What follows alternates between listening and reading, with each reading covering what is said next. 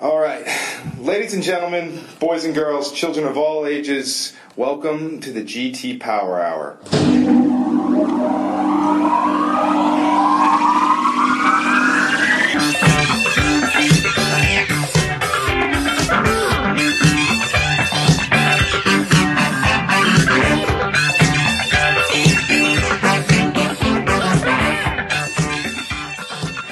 And welcome back, everybody, to our 24th episode. Well, it's early August, and the Tokyo Olympics have just wrapped, with the U.S. picking up steam in the home stretch to finish with the lead in gold, silver, and bronze medals. Congrats to all the athletes. But while things are winding down in Japan, they're just starting to heat up in fair RTO land where we lay our scene. FERC recently approved using the ELCC method in PJM to calculate the reliability value of intermittent and limited duration generators. And the groundwork is being laid for mighty power struggles over transmission build out. With that as pretext, we bring you a guest this month who will have a major influence on all of those issues going forward. But first, I'm your host, Rory Sweeney, and with me, as always, is someone with a flair for the dramatic himself, Glenn Thomas. Glenn, wrestling phenom Gable Steveson won gold by rallying for four points in less than 15 seconds against a three time world champion, the final two crucial points coming with less than a second left in the match. What's the best last second feat you've ever pulled off? yeah, that's a good one. I don't know. I'll have to think about that. Maybe I'll, I'll get an answer by the end of this podcast. But, but I'm I'm shocked you didn't mention the big sports story, Rory, and that is Which the Mets that? just got the Mets just got swept by the Phillies. Um, Commissioner Glick is probably in mourning somewhere. Hopefully, he's finished his book about so many ways to lose on the New York Mets because um, they found out some new ways this weekend. So uh, yeah, the Phillies are two and a half games in first place and just swept the Mets. So that's pretty exciting stuff. But uh, yeah, I'll have to pull up that YouTube video on that wrestling match. I wasn't aware of that. That sounds Oh, that sounds like a good watch. It's pretty cool. I've been following uh, Gable. He's a University of Minnesota guy, and just been like wiping the mat with everybody. So I wanted to check out how that went, and uh, and I also wanted to say, for anyone who didn't realize that this was a very Philadelphia centric podcast, the fact that we just had the largest sporting event uh, in a four year cycle that just ended, and Glenn's main focus was on the fact that the Phillies beat the Mets a couple of times in the middle of the regular season. Well, it just goes to show you uh, uh, where our heads are at. Anyway, Glenn, would you like to do the honors of introducing our guest this month? Yeah, absolutely. And I'm really excited about this podcast because uh, joining us uh, today is Commissioner Allison Clements from the Federal Energy Regulatory Commission. Uh, Commissioner Clements came on the commission in December of 2020 and has hit the ground running in so many different ways. Uh, before she came to FERC, she had stints at um, the Energy Foundation and Natural Resources Defense Council. She did some work on the Sustainable FERC project.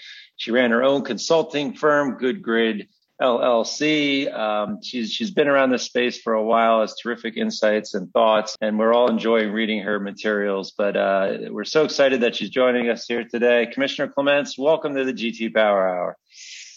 Well, thanks, Glenn and Rory, for having me. It's nice to be here. Um, I'm a big Olympics fan, so I um, I'm I'm sad it's over. I appreciate there was controversy around this one, but when you have little kids who get excited about it, it's it's hard to not get swept up in the in the competition. What, what was your favorite Olympic moment this year, Commissioner? I'm kind of curious about that.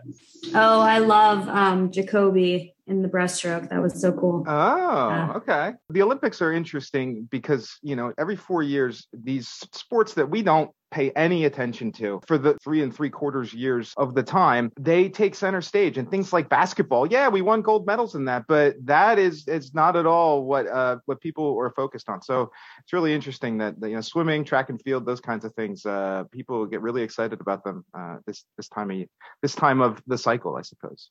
Anyway, Glenn, we've got a lot to talk about this month, and, and uh, Commissioner, we are so happy uh, to have you with us. You, uh, as you mentioned to us previously, have had your own podcast, so you know how this format works very well. We've got a lot to talk about. We are excited to get into it. Glenn, you want to get us started? Sure. Yeah, I'll be happy to. Um, so let's talk about transmission, something that clearly is uh, near and dear to your heart, Commissioner. Uh, we've noticed you've been writing a lot about it, speaking a lot about it, but Last month, the commission put out um, what really looks to be a kitchen sink ANOPR uh, on transmission, where you're looking at pretty much everything. Planning, cost allocation are the two big issues, but there are a host of other areas you're looking at. Can you just talk a little bit, maybe at a high level, what you're hoping to accomplish uh, with that ANOPR? Maybe just your thoughts on transmission in general, because clearly this is something you're honing in on as a priority. Sure. Um, I think it has to be a priority right now. When I think about it generally at a high level, we're in a moment in the US where much of the nation's electricity grid, both at the distribution level, which of course is, is state jurisdictional, but also at the transmission level, are in need of significant investment. And I think if we're going to achieve a cost effective, future planned grid, we have to define the needs and then go from the lowest cost, do everything we can at, at, with, with low cost options up to the highest cost of investment. Of course, all of this is subject to the realities of different jurisdictions across the system. And in my mind, I always start with the lowest cost resource, which is energy efficiency. What can we do there? How can we decrease the actual demand on the system? And how do we monetize that opportunity?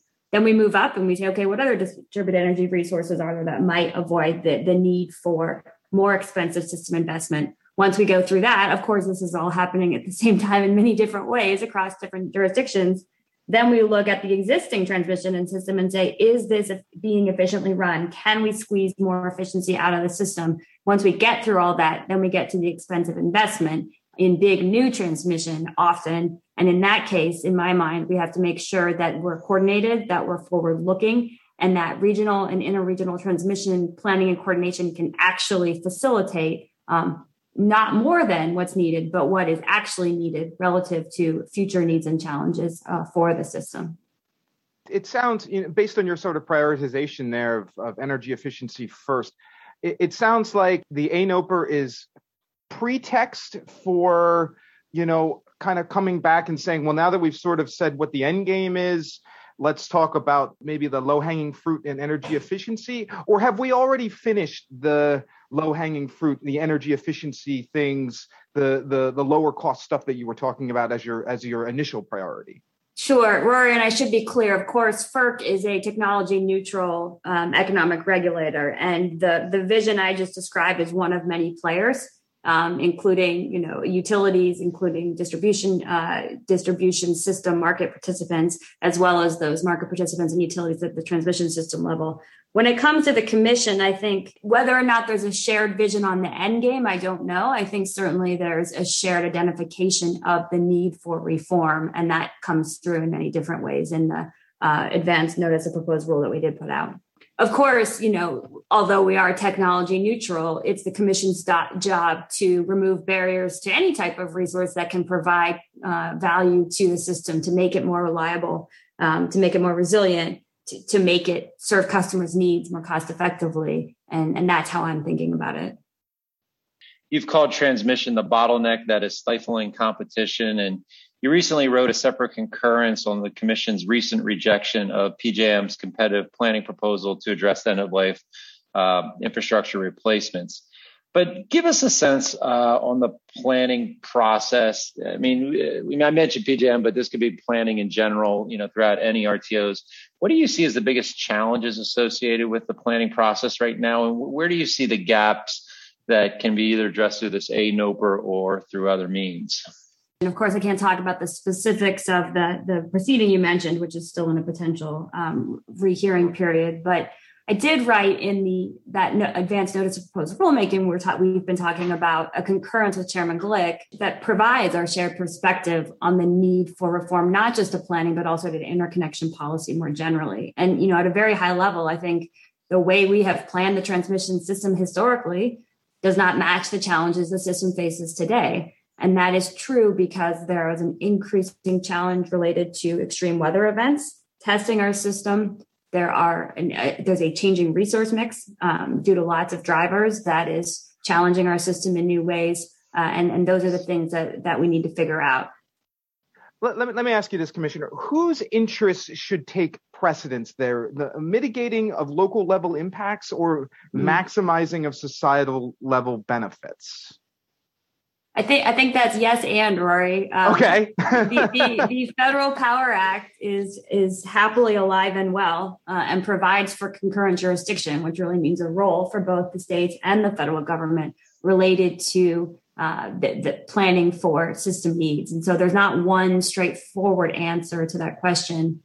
Um, in some cases, regionally planned lines will bring benefits to, to in the form of customer savings for localities and customers who couldn't eke out those benefits, who, who couldn't eke out those savings, perhaps if they were only taking on the challenge within their own um, balancing uh, area. Um, and so uh, we succeed building out this system cost effectively in this vision I've put forward if we collectively accept the nuance of that you know reality of the, the, the reality that that sometimes you can get the most savings for for individuals, for end use customers by working together at the regional level. And so I, I think what the planning framework needs to do is to provide the opportunities for the regional lines to be built when they do in fact save customers money over going at it uh, one at a time around the region so one thing that I've noticed in PJM is the more flexibility that you allow or like discretion that you allow to sort of figure it out on a case by case basis, it, it also has the potential double edged impact of also creating more chance and more, more opportunity to sort of get bogged down in mm-hmm. in in in you know well we have this you know almost paralysis by analysis. We've got a thousand different ways we could do this. How do you think through optimizing those competing interests? Yeah that's a great question rory. And i think across the country, doesn't matter if you're talking about an RTO or a non RTO setting, when it comes to regional planning, stakeholders have to want this to succeed, right? We can put in place the rules that um, we think, based on what we see in the record as commissioners and the commissions before mine have done, to provide for the opportunity for cost effective build out of the transmission system where it's necessary.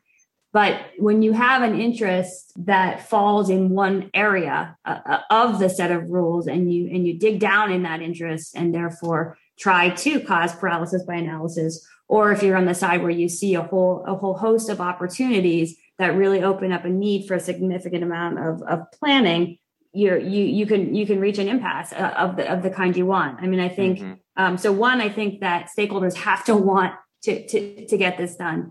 Second, I think a lot of the questions asked in that proposed advanced rule we put out speaks to scenario planning. It speaks to getting more realistic inputs and sensitivities around what the future might look like, um, putting guardrails around the known unknowns, if you will. And to that end, I think we will be able to narrow some of um, what what you're expressing concern about. Yeah, you know, one of the the main criticisms of transmission uh, is is the same thing it's always been and it hasn't necessarily been addressed is that it's you know big arguably ugly infrastructure that that that mars the the scenery. And this is why often people um, fight it because they feel that it's providing benefits to other people and and impacting them on a local level. Is there ever too much you were kind of talking earlier about um, you know we, we haven't even gotten close to uh, having too much infrastructure or too much transmission. Is there too much transmission? Is there too much infrastructure at some point? Sure. Um, you know it's a really important question. All infrastructure investment whether it be an interstate gas pipeline an lng terminal a toll road a new highway um, a, a, a, transmission line have impacts on people that live uh, or or um, engage wherever that that new infrastructure is developed. And that's why you know you you there are um, a couple of things. One is that's why you only want to build the transmission on in that case that you really need. I think there's been great work done in the west on a concept called smart from the start which you know this is outside of the commission's jurisdiction at this point but um, works to engage in you know, tr- siting transmission in places where the disruption may be less uh, another thing is to ensure that you do everything that I said before you invest in new transmission. You, you, you ensure that if there are alternatives to that development, that you um, that you take advantage of them. Um, and, and, certainly, in any given case, uh, you're going to have concern about the development of any type of infrastructure, and that's something that, as federal regulators, as state regulators, and as um, transmission developers, certainly we have to to, to work to, to to find solutions. Mm-hmm. Yeah, I think you made a really good point there about you know we've if if you've exhausted all other options, um, there's not really much of an argument that can be made other than this is what needs to happen. So I, I think that's a really good point. You just sort of touched on um, the next question we wanted to get to, which is the cost allocation issues. The approach in PJM since Order 1000 has been, as you mentioned, beneficiary pays for baseline upgrades where everybody potentially benefits, and cost causer pays for generator interconnections, i.e., the, the grid was stable before you decided to get involved, so you have to pay for upgrades necessary to get us back to that level of functionality. But in PJM mm-hmm. and elsewhere, um, we're seeing an effort to reconsider that paradigm.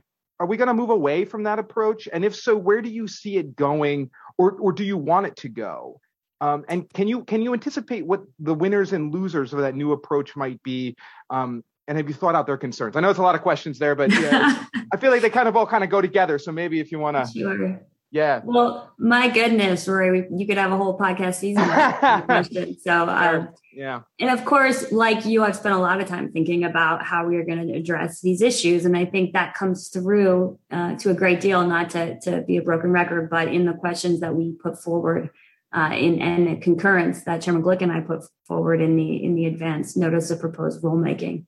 My observation is that it's been the deficiencies in the transmission planning process in, in, in, implementation, not necessarily in concept, that have forced interconnection processes to become this default transmission planning uh, role. And the interconnection processes across the country were never intended to play that kind of dynamic and more broad role. They were always intended to connect one generator to, to, to the system.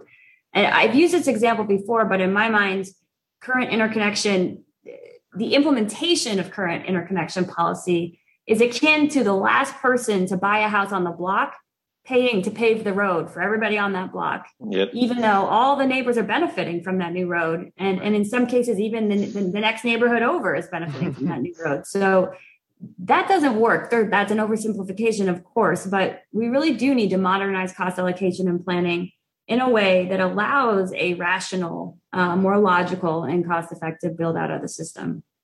While we're on the notion of paying for these projects, let's let's talk a little bit about ROIs, returns on investment. And clearly, if there's going to be an extensive build out of the transmission system under the current model, it's going to require pretty significant amounts of capital. Mm-hmm. Um, you know, I think you've said it's unprecedented. I think you're right about that. And capital tends to flow where it can get the highest returns. Um, but you've said pretty clearly that you don't think the Commission's current ROE policy strikes the right balance and recently dissented on two generator compensation decisions because of ROE concerns. Can you talk a little bit about the Commission's ROE policy um, and maybe the areas where you think it needs to be tweaked? Sure. Regulated entities, and you should probably share this perspective, desire um, certainty, right? Mm-hmm. We can live with a lot of different rules. You tell us what the rules are, we will figure it out. I was a project finance attorney. I, you know, our projects lived and died by changes in the tax credit and the, the, the in, in federal tax policy. And I understand that. I think that doesn't excuse the need for modernization across the board, across a lot of commission um, policies, because they're, you know, they've been around for a long time and as as any commission you can take on so many things at once. And so one of those things leads us to something that people have been fighting about for a long time now and that's um, uh, return on investment return on equity policy at the commission.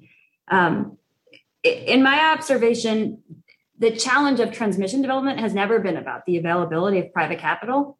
Um, transmission investment if you can get the transmission built offers a robust and stable guaranteed rate of return you have to get the transmission built, right? That's where we have these issues around planning and siting and cost allocation.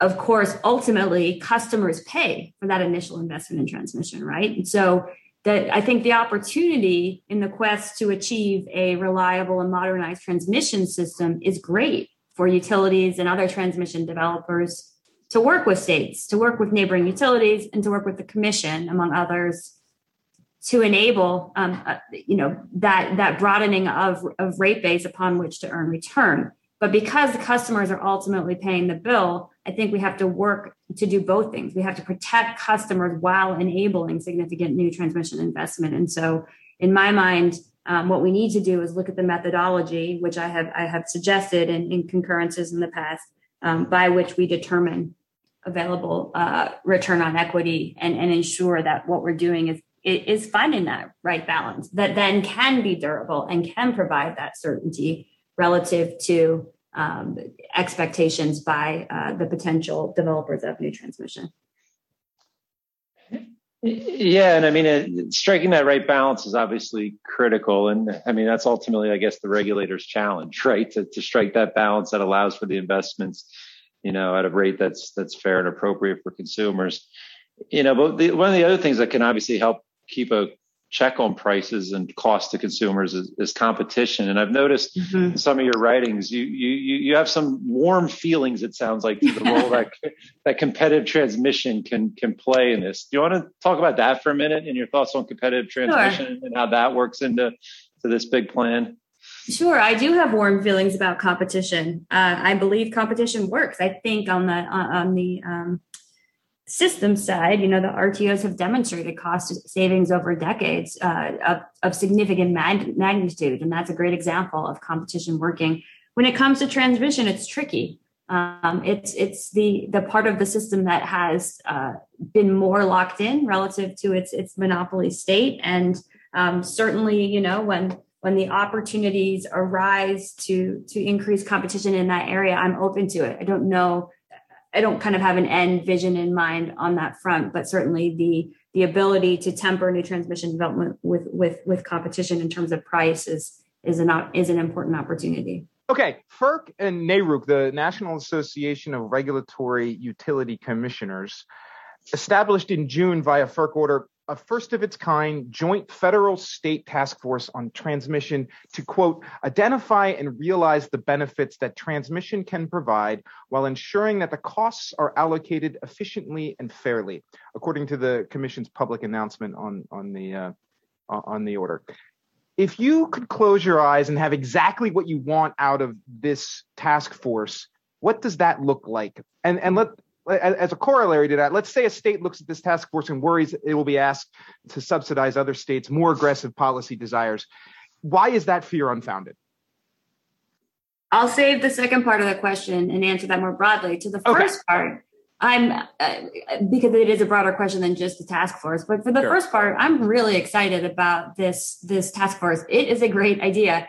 We, you know, I think the commission hasn't used this convening and, and um, collaboration authority. It has um, as much as it could historically. These are really hard, sticky issues. You mentioned a couple of the issues around transmission. We've talked about several um, already today. And this is a chance to have a conversation which when we're not in an adverse proceeding, well, when stakeholders are not in an adverse proceeding, right? Um, there's no particular policy, state policy on the table in this task force. There's no particular customer protection issue, although those concepts will both loom large, certainly in a good way, uh, o- over the effort. So, in my mind, this is a really technical, knotty set of issues. You and I, both of you guys, and I think about them all day.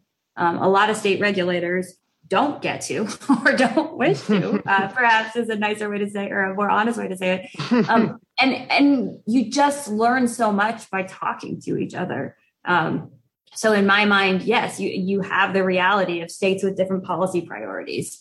You have the reality of uh, consumer interests who have different perspective on what the right amount of transmission to ultimately be built out do. You have really hard and and and um, important siting issues as well. So so relative to the the um, the the joint um, task force, I, I, kind of see nothing but upside. I just I just think all around we look at to put some issues on the table. There's no requirement that we solve any particular one in any particular way. I know that I'm really interested, um, and I think all of my fellow commissioners are, are interested in, in, participating and are happy that the chairman has designed it um, such that we can. On the uh, on the question of um, should a state be weary, if the state is weary, that's what they should say first thing at, at the at the at these meetings. We want to understand where those um, concerns lie, and you know, I won't keep my rose colored glasses on for too long. There are some times where there are winners and losers. That happens in the marketplace. That's a reality. But really getting down to what are the specific concerns? You know, it's a pretty monolithic statement we all use. I do it as well that state policies need to be respected. But every state is different. Every policy is different. Every priority is different. And there may be opportunities for common ground um, to get through at least some good portion of those concerns through a process where we're not actually um, uh, reviewing a proceeding where everyone's effectively laid down their, their litigation positions uh, for the commission to consider. Yeah, and I think from the state commission side, I think Commissioner, or excuse me, NARUC President Kjellander did a great job getting you a really terrific group of state regulators to to sit around that roundtable with you. So uh, I think it's going to be a fascinating discussion, and I look look forward to sitting in the audience and watching it, hopefully soon. So, yeah, I, I, hope it is soon, it, it, and I think it will be. Yeah, absolutely. All right, well, let's maybe transition a little the public, uh, the Office of Public Participation, which is something at FERC that you have um, put a lot of effort into, and, and clearly is something that, that you feel strongly about. Um, the FERC, uh, the idea of a FERC Office of Public Participation has been around for a while, I think since 1978, but it really hasn't seen much action until this year. Um, and, and you provided a lot of action. You hosted a post, a bunch of public, public hearings to comment. Um, can you give us an update on where things stand with that office and what do you hope it will add to the FERC process um, going forward? Sure. Well, thanks, guys, for asking about this. This has been such a great experience to, to, to come into the commission and have the opportunity to lead a public input process to say, okay, Congress told us in the late 70s to set up this office. Um, we're, we, are we are now being told again to do it. What, what does a point of access at the commission look like to you? What do you need help on? And I think it's been um, encouraging for both concerned individuals and communities that are implicated by the commission's decisions. But I also think over time for regulated entities, many of whom recognize that there is benefit in providing an access point for stakeholders at the commissions as, you know, an entree to this bizarre technical legal world we live in. Um, and I think creation of this office and the implementation of its mission as, as told to us by Congress will lead to more robust records on which the commission can vote. And, and, that's really the goal. This, if you have more informed records with more voices on that record, you can get better, more durable decision making. And in some cases, you know, will will these more more uh, varied voices on the record make our deliberations more difficult? Yes, in some cases it will. And in some cases, it, decisions might be more straightforward. It might fill in gaps. Um, but um, you know, I don't, I, I, don't envision kind of defining success by uh, tallying which decisions go one way or the other on any issue within the commission's jurisdiction. I just envision a better process where more stakeholder voices are heard on the record and they're available to us for consideration. And um, that is that will make what we do um, more effective. Well, let, let me ask this sort of uh, it, because uh, sort of going back to the topic we had talked about earlier. You know, when you kind of open up the process and and um, and uh, get more involvement, it can it can make it less streamlined. What do you foresee as the office's biggest challenges that it will have to overcome? I mean, I think getting it set up was a really big challenge, certainly one of the big challenges. And, and so we're not done there, but we're certainly in a good position. We, we sent a report back to Congress on the plan to establish this, this office, which is intended to grow over the next three years. And, and I think that's wise in terms of, you know, doing anything new. Um, I think another real challenge will be developing a rulemaking process to consider the intervener funding opportunity that the, that the statute explores um, what type of program and intervener funding, uh, how, how, how, how an intervener funding program might look um, that would be associated with the office will certainly be a significant undertaking and um, something that we are just are just starting to to turn to.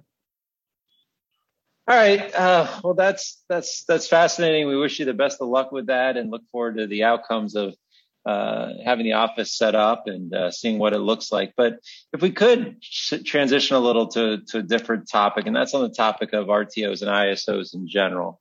And there, there's been some conversations. There's been a lot of conversations with folks encouraging areas that are not in RTOs to form RTOs, to create RTOs. And there's other sort of streams where folks are in RTOs and questioning the value of them um, and the, the governance of them and what have you. And maybe at a high level, just curious your thoughts on RTOs. Do you, you know, you mentioned as it relates to transmission, how you believe in competition. Please, please talk about how that maybe extends to the value of RTOs in general. And do you believe that RTOs offer the maximum value available to consumers? And if not, you know, where do you see, I'm talking big picture now, the, the biggest areas that are need for, for, for reform? I, I, do believe in the value of RTOs, and I think that they have proven their value in customer savings over and over uh, over the last few decades. Um, I had to look this up for the the um, House Energy and Commerce hearing a couple weeks ago, but MISO and PJM have both measured their annual benefits to customers, and of course, their definition of benefits vary a little, but um, somewhere in the neighborhood of three to four billion dollars in annual savings for for customers uh, mm-hmm. per region. And that's amazing, right? Studies about potential RTOs in the West and the Southeast predict savings of uh, on similar orders of magnitude. So, you know, to me, the answer about whether RTOs have been successful to date is, is quite clear. Yes, they have. Um, they have saved customers money. Uh, multi-state RTOs are also demonstrating, and this is something that I've just we've all been observing in the last six months to a year, even that the multi-state RTOs are increasingly demonstrating really critical reliability and resilience benefits in yep. the face of, of the, this broadening set of extreme weather conditions that the grid is facing.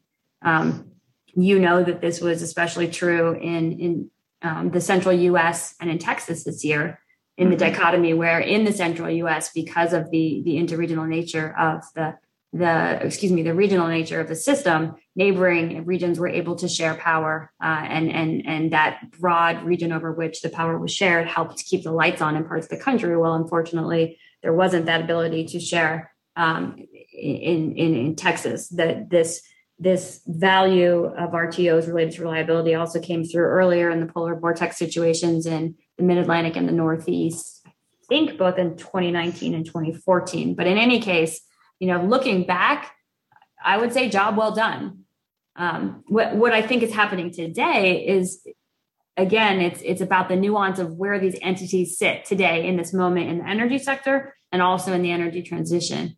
And all entities, whether they be corporations, um, nonprofits, government, you know, agencies, need to evolve. They need to change, and the governance rules that RTOs were born with, that were developed, you know, two decades ago in some cases, are, are not necessarily um, fully evolved to, to the set of participants and the issues that the RTOs have to govern today. Um, things just have changed. And so, in my mind, whether you're in an RTO or a non RTO um, region of the country, there's this need for evolution. And, and those types of needs, unfortunately, don't come you know, slowly and gradually over time. There's, we've been hit with a big wave um, and, and, and we see more coming. So, uh, yes, there, there's room for improvement in the ways, but absolutely uh, in the way that that the RTOs operate and are structured today. Um, in my mind, that's not a reason to throw the baby out with the bathwater, if you were, will, uh, relative to the opportunity that RTO uh, participation presents. Yeah, and that's an excellent point that I, I think a lot of folks don't necessarily always appreciate. I mean, PJM has been in existence for almost, you know, 95 years and it's evolved tremendously over that time, right? I mean, PJM started as a power pool between two or three utilities in you know, Pennsylvania, New Jersey, and Maryland. I mean, LMP didn't exist in PJM for the first 70 years of PJM's existence.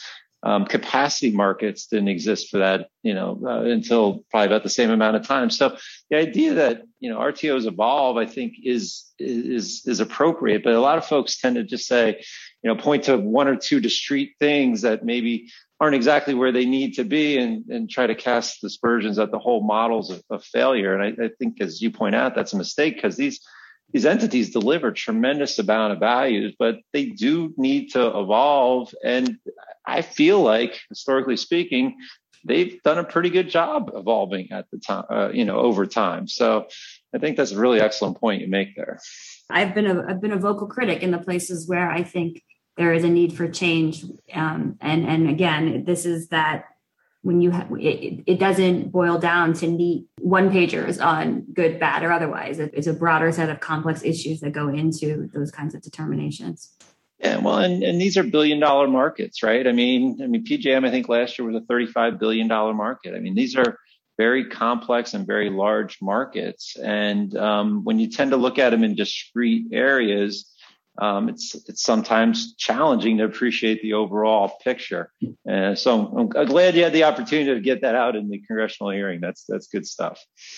FERC's policy on state voluntary agreements issued in June provoked an interesting concurrence from Commissioner, your fellow Commissioner Christie, who said, quote, importantly, the states which chose to participate in RTO ISO markets during the restructuring era shared a general consensus that the purpose of RTO's ISOs was to plan the regional transmission necessary to promote reliability at the least cost to consumers and to operate energy and capacity markets to provide consumers with least cost power on a non-discriminatory basis, i.e., without regard to the source of the electrons, sometimes called economic dispatch. Federal regulation reflected this consensus about the purpose of RTOs, ISOs. That consensus no longer exists at either the state or federal levels. Commissioner Clements, do you agree with Commissioner Christie's assessment? And if so, how does that shape your vision for the RTOs you regulate?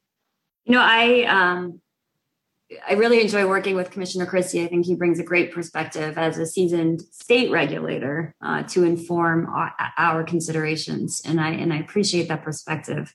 I think we're an industry. We are in an industry uh, that for almost hundred years remained pretty stagnant, right? And the last decade or so has really tested the parameters of how all these things operate and what considerations have to be taken into account to effectuate what is the commission's statutory obligation, which is to assure affordable, uh, reliable delivery of electricity, uh, among other things. So this new energy transition is just speeding up a lot of things and we have new questions before us. What, what which factors matter in this case? Which issues have we not addressed to ensure this point? But over time i guess over the maybe seven or eight years the courts are starting to help provide these these these lanes of clarity we're starting to get our heads around some of um, the the changes and evolutions and, and, and fast paced needs that, that we're facing in the industry um, and that increasing clarity and, and the evolution I just mentioned applies equally to RTO and non RTO regions. So, in my mind, um, as I said earlier in the conversation, the, the concurrent jurisdiction between the feds and the states is alive and well. And the only way to protect customers is to ensure that utilities, in whatever regulatory structure they sit, are looking down the road are looking around the bend in terms of the kind of system that they need to reliably and affordably serve their customers. And of course, the circumstances facing them have changed and they're changing, they continue to change uh, at, at an increasingly rapid clip. And so taking those situations and, and those changes into account is critical to keep doing what these entities are, have been doing for so long. And so, of course, that requires change. Yeah, yeah. Let me ask a quick follow up to that. We, we talked earlier about the the FERC NARUC joint task force that um, just is getting underway. Is its existence at all an implicit acknowledgement of Commissioner Christie's assessment that a consensus no longer exists and that a new one needs to be found? Uh, I think the task force is an explicit acknowledgement that the okay. challenge to build it, not, not of what, what you just oh, proposed, oh, oh. but, the, but, that the challenge to building critically needed transmission infrastructure are real and they're significant. And so I, I know Commissioner Christie and I, as well as our fellow commissioners, are eager to get involved in that conversation. And if I could, maybe one last question on on RTOs, and and I'm I'm really fascinated about I'm looking forward to your answer on this one, actually. So, um, you know, one of the fascinating things about the American regulatory experience is that we have RTOs that, you know, have different flavors, like several different flowers have bloomed, if you will, as it comes to RTOs. And you have the pleasure of regulating them, them all. I'm curious if there's a particular RTO or ISO structure you know that you look at in the country and say, hey, they, they've really done it a little bit better than the rest, or is there there one model out there that strikes you as um, one that that looks a little maybe superior to others? Any any thoughts on that as you compare the RTOs to each other? Well, now I'm trying to think of coming up with a good answer. Um, I you know, I am the third of four children, and so I like I like nothing less than naming favorites. Um, knowing Fair that enough. I've not come out on the on the positive end uh, of that analysis. I guess what I think is important in the question you ask is you're pointing out that RTOs don't have to be the same. And in the place we sit right now in this conversation, these regional conversations, um, one easy example that comes to mind on this for me is the reaction that Western stakeholders have had and sometimes have uh, to commission decisions about capacity markets and resource adequacy issues in the East.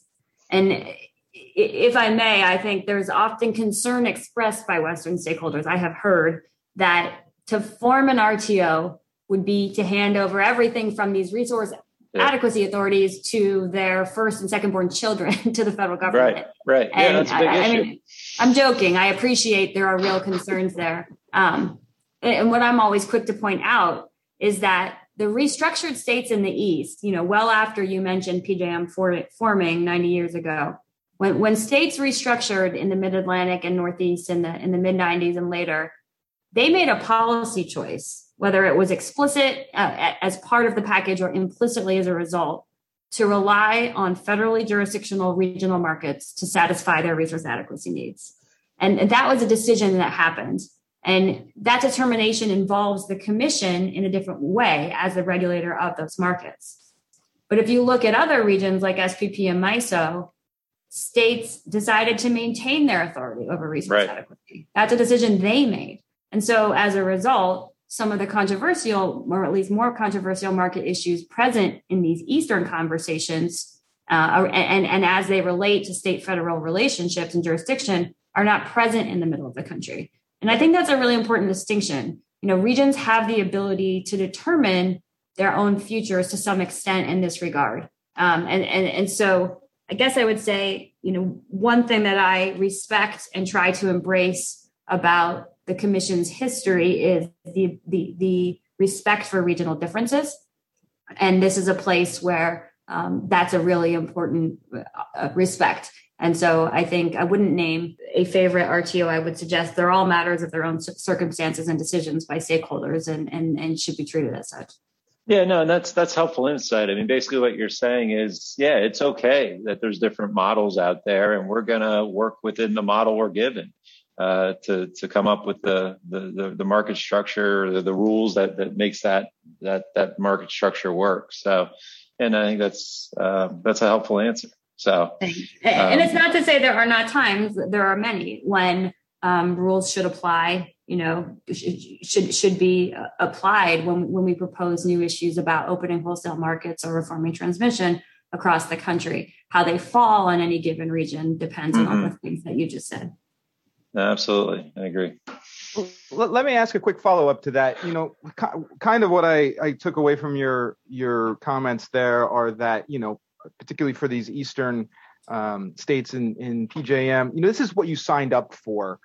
When then you hear, so we had uh, President uh, Fiordaliso from the New Jersey Board of Public Utilities on last month's podcast and talked about uh, several years ago, he made a very public threat um, to remove New Jersey from PJM and basically take the J out of PJM. As a, as the federal commissioner, what do you take away from that? What sort of insight do you glean from a state going to that level of public comment on an issue like that that, that you have some influence over?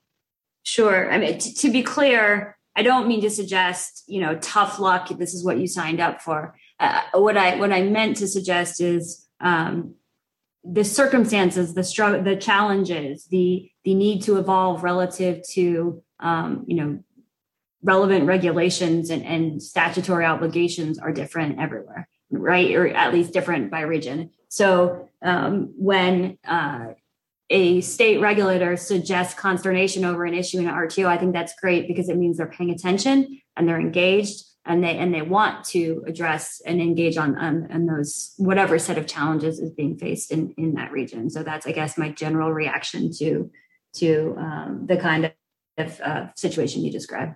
Sure, sure. Okay, it's rapid fire time. Fast and furious, but with questions instead of cars. Let's get to know Uh-oh. Commissioner Clements.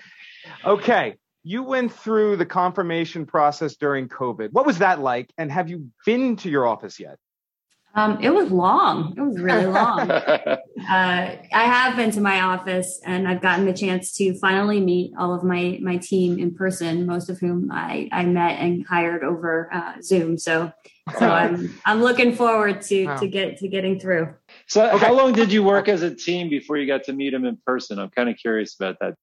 I knew some of my team members, so I, I um, I started December. Everyone was on board by let's say, or by January, and I met the last of my colleagues. I think May. I think in May. Wow, that's amazing.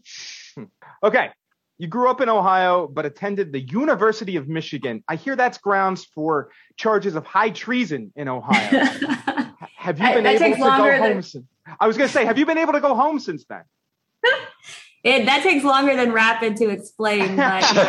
But my my mother was actually on, um, a tenured faculty member as a as a county extension agent for Ohio State. My sister went to Ohio State, but my oh, dad got boy. transferred to Michigan uh, as I was going to college. So, and I was born in Windsor, Ontario, which is across the river from Detroit. So I, I the first the first love for me were the Michigan Wolverines. Oh wow! Okay, all right, boy. Learn something new every day. Okay, put the answer to this on a bumper sticker. How does, can, or will FERC impact climate change?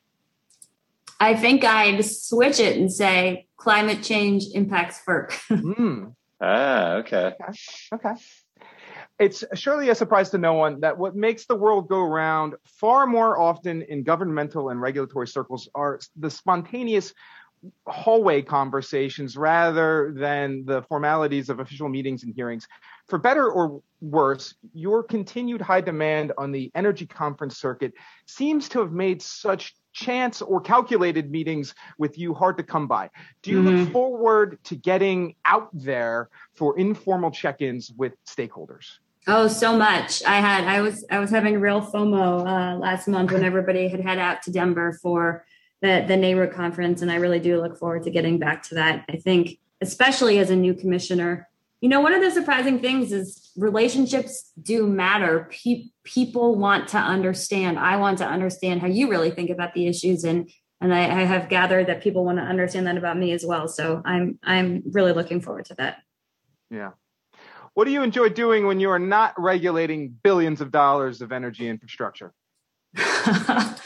or forcing my daughters to brush their hair, or uh, which takes up about forty five minutes of every free hour.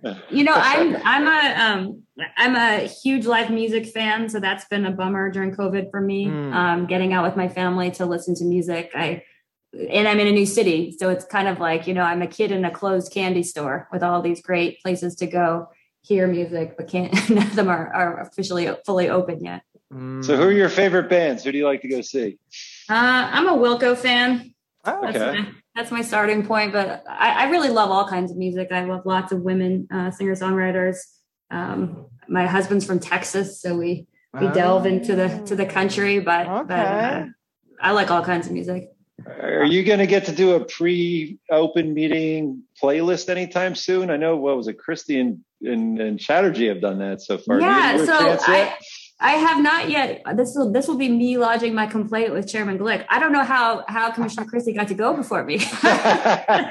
so I'm yeah, I'm looking forward to my September meeting. Uh, okay, yeah, because uh, like, the Christie meeting was like two and a half hours delayed, so folks had to had a long time to listen to his his uh, Jimi Hendrix. oh, I, I, didn't I didn't get to hear that, so I was going to ask Glenn, what did, what did he play? Mostly Hendrix, huh? Interesting. Yeah, I mean, what would you? I don't know how you'd label it, Commissioner. What do you say? '60s rock, maybe? Well, you know, I can't hear it. I'm not there. Oh, okay. We, to, we oh. see the list, but we're not we're not able to hear the the feed. Interesting. Uh, okay. Mm-hmm. Glenn, we're gonna have to dig up uh, the. I assume that's on the internet somewhere. So uh, we. I don't know. Oh, okay. All right. I don't know. I mean, because usually the, the video starts oh. when they actually show up. Okay. you well, know. So. I assume Energy Twitter will have your back on that one. That's good. Uh, they they usually do. Uh, okay. Um, do you have a role model or mentor in the in the energy industry? I, I do. There's I look to um, a lot of women, some of whom I've had the chance to work with and engage, and some of whom I just like to meet, um, who are uh, charting a course. And I think Sue Tierney is a woman who has done that in my sphere, um, and I've had a chance to to interact with her a great deal and um, work on a, a, National Academies committee with her. And I just she's the perfect combination of well, she's she's lots of awesome things, but she's smart and she's so generous with her time um, for for other people uh, coming through and and coming up in the industry. So I I've learned a great deal from her. So you just mentioned energy Twitter, and uh, and I know you're active on Twitter. And one of the things that I picked up gleaning from your Twitter feed um, is uh, a, a, meme you, you, you put together uh, with uh, with uh, uh, Commissioner Chatterjee that if if the eagle-eyed film and sci-fi buffs amongst your audience would note appeared to be a uh, a scene from the movie Lord of the Rings. I'm I, I, or one of the Lord of the Rings movies. I'm I'm not sure which one uh, it actually was. Can we deduce from that a love of Tolkien's books and you know sort of the sci-fi genre overall, or simply of the Peter Jackson movie? um, my husband is the real sci-fi fantasy junkie in our house, and he's raising my daughter, at least my older daughter, to be the same. Um, no, I just thought that was a funny meme, and uh, I understand the, the tradition to be, um, uh, you know, the presentation of gifts and, and other gestures to departing commissioners. And unfortunately, I've never had the chance to work with Commissioner Chatterjee in person, so um, was just trying to to show some respect. Are, are you are you cooking up some lembas bread at home to uh, to give him later? well, uh, once once COVID's over, you can come on over. I see. Okay, very nice. Yeah, that's a that's a deep cut for anyone. Go go Google that. Um, all right. Uh, what has been the biggest challenge of being a commissioner so far, and what has been your biggest surprise? Mm-hmm. My biggest surprise is how much I love it every day. I think even on the hard days, I expected to to find it to be a real honor. Um, it's also a really fun job. Um, uh, my biggest challenge it's you know starting any job in covid is hard as we just kind of talked about and and this is certainly an interesting one to start from you know the the extra room in my my home. So uh, that that has been a challenge but but not one that um, is without solution hopefully sure. coming sooner than later. Sure sure sure.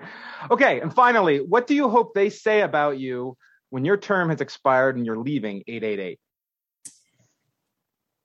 I hope they say that I um, what I was a commissioner with integrity, with consistency, and one who helped the sector to pivot uh, to pivot towards uh, the the solutions that that the future requires. Gotcha. Yeah. Okay. Now it's time for the section of the show in which we offer unsolicited advice to people whom we think need it. You have two minutes, Commissioner, to level one on one with anyone, anywhere on anything you think he or she needs to hear. Who are you going with, and what are you saying? My advice, respectfully, is to the the men of the energy sector. Okay. Uh, I think that you included, many of you have embraced the need to diversify our industry, um, to elevate and broaden opportunities for women and for people of color. And as a woman in the industry who's been around for a while, I want to say keep trying we've had success. I feel like we're through a phase, you know, um, and, and, and it's it's encouraging. But one woman in a C-suite, one woman on a panel, you know, one woman as a guest on a show, one woman on a commission. These are initial steps, right? They're not the end game. And so I say this not as an uh, um, admonishment, but as a challenge uh, find a way to mentor and support women. It may look different than the way that you traditionally, at least maybe before COVID, at least um, mentor men. But there are lots of people who want to help you. You can ask me. You can ask your colleagues. Um, there are they'll, they'll, know, and I know of women's affinity groups uh, in your part of the industry. They're they're they're not uh, certainly by any stretch kind of uh, the same, um, and they'll have ideas and opportunities to support you that's my advice. Yeah, I know. Um, so I'm involved locally with the uh, our local chapter of the Young Professionals in Energy, and and uh, and I consider myself still a young professional, at least in uh, in in mind and spirit. And we often work with uh, WINUP, which is the, the, well the local chapter of WINUP, which is the Women's International Network of Utility Professionals. So a quick shout out to anyone who's looking for uh, a good networking group and happens to be well it, it's in philadelphia but they're they're all over the place pjm has a pretty big chapter as well that is uh, that's a really great group and we've done some some great stuff with them so uh, Um, thank you for for for that, giving us the opportunity for that plug. Thank you, uh, Rory. Can I just say I haven't heard of WinUp, so I have another one on my list as well. Oh yeah, yeah, they they do some really good work. So yeah. Okay, Glenn, what do you have this month?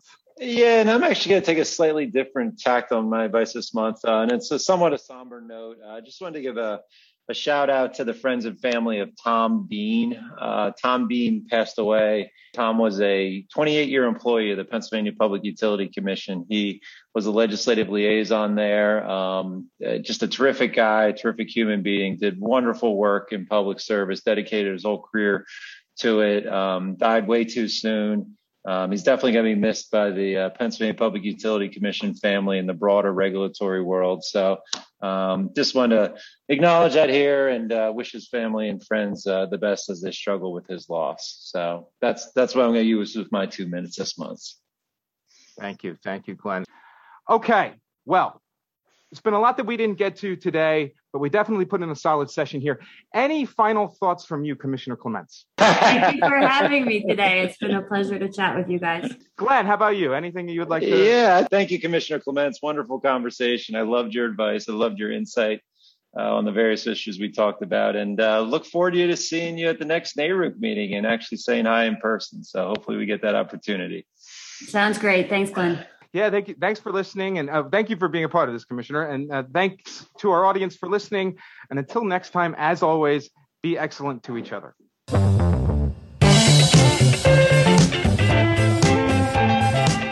Thanks again for joining us for another episode of the GT Power Hour. The views expressed on the show represent those of the hosts and not necessarily any GT Power Group client. For more information, please visit www.gtpowergroup.com. That's GT, P-O-W-E-R, G-R-O-U-P.com. Thanks again, and we'll see you next time.